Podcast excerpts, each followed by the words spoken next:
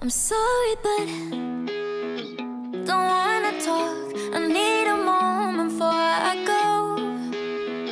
It's nothing. Assalamualaikum warahmatullahi wabarakatuh Halo guys, kembali lagi bersama saya Dennis KB The Audiopreneur PGSD FKIP Universitas Islam Balitar Kampus terbaik di Blitar Tentunya tetap di acara Obras Obrolan Anak Sekarang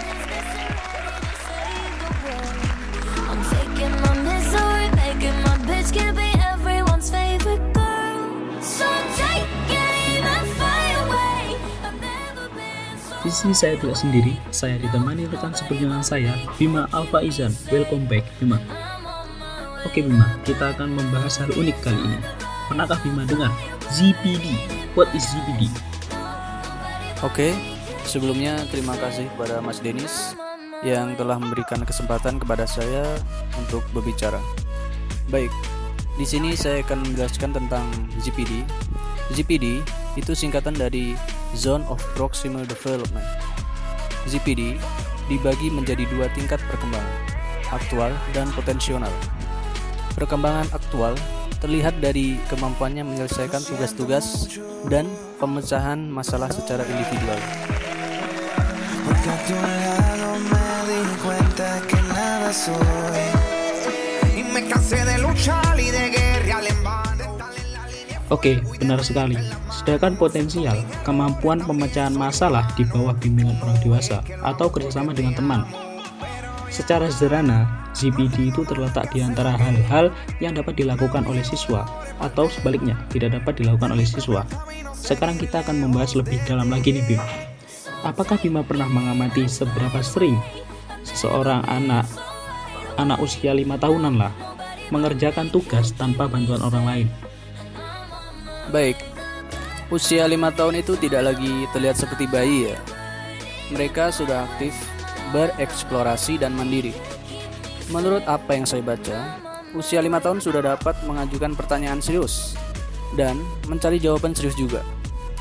Kalau tadi saya bicara perkembangan potensial, anak usia lima tahun dapat menerima bimbingan dan mencari arahan dari orang tua.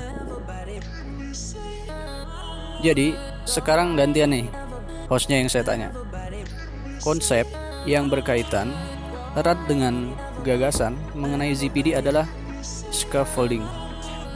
Coba tolong jelaskan maksud dari pernyataan tersebut. Oke, terima kasih Bima atas pertanyaan yang mendadak ini. Oke, jawabannya nanti akan di, ada di segmen kedua. Terima kasih.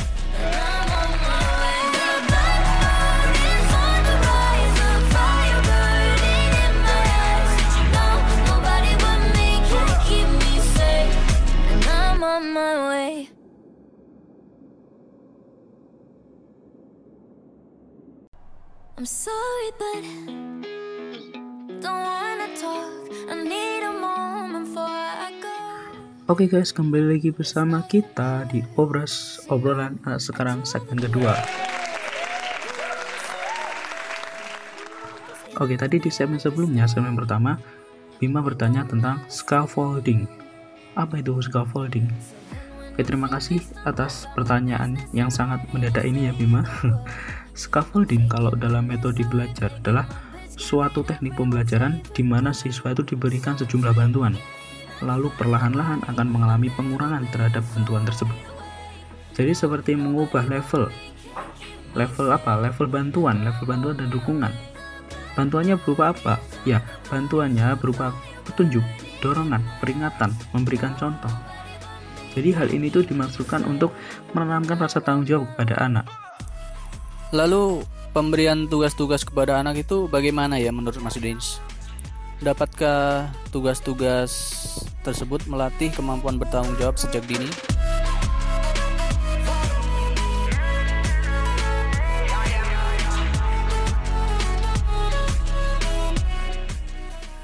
Kalau tugas dikatakan dapat melatih tanggung jawab, saya jawab iya. Tetapi yang lebih pentingnya tuh pemberian tugas ini juga harus disesuaikan dengan tingkat kemampuan anak. Jangan asal beri aja. Pemberian tugas kepada anak usia 6 tahun sama usia 4 tahun itu jauh berbeda. semakin tinggi usia anak, maka tugas akan diberi yang diberikan itu juga semakin sulit. Tetapi jangan lupa kembali lagi menyesuaikan dengan perkembangan kognitif anak. Baik, terima kasih Mas Denis atas jawaban yang diberikan. Oke, saya kembalikan lagi kepada Mas Denis. Oke, terima kasih buat kalian yang sudah mendengarkan podcast kali ini di acara Obras Obrolan Anak Sekarang. Juga saya ingin menyampaikan jangan lupa cuci tangan, pakai sabun, pakai masker ke mana-mana, jangan keluar rumah jika tidak perlu ya. Lalu social distancing, jangan jangan selalu dilupakan itu ya. Oke, saya Denis Kalmi Bergam dan Bima Alfaizan undur diri. Assalamualaikum warahmatullahi wabarakatuh. Kecau, see you.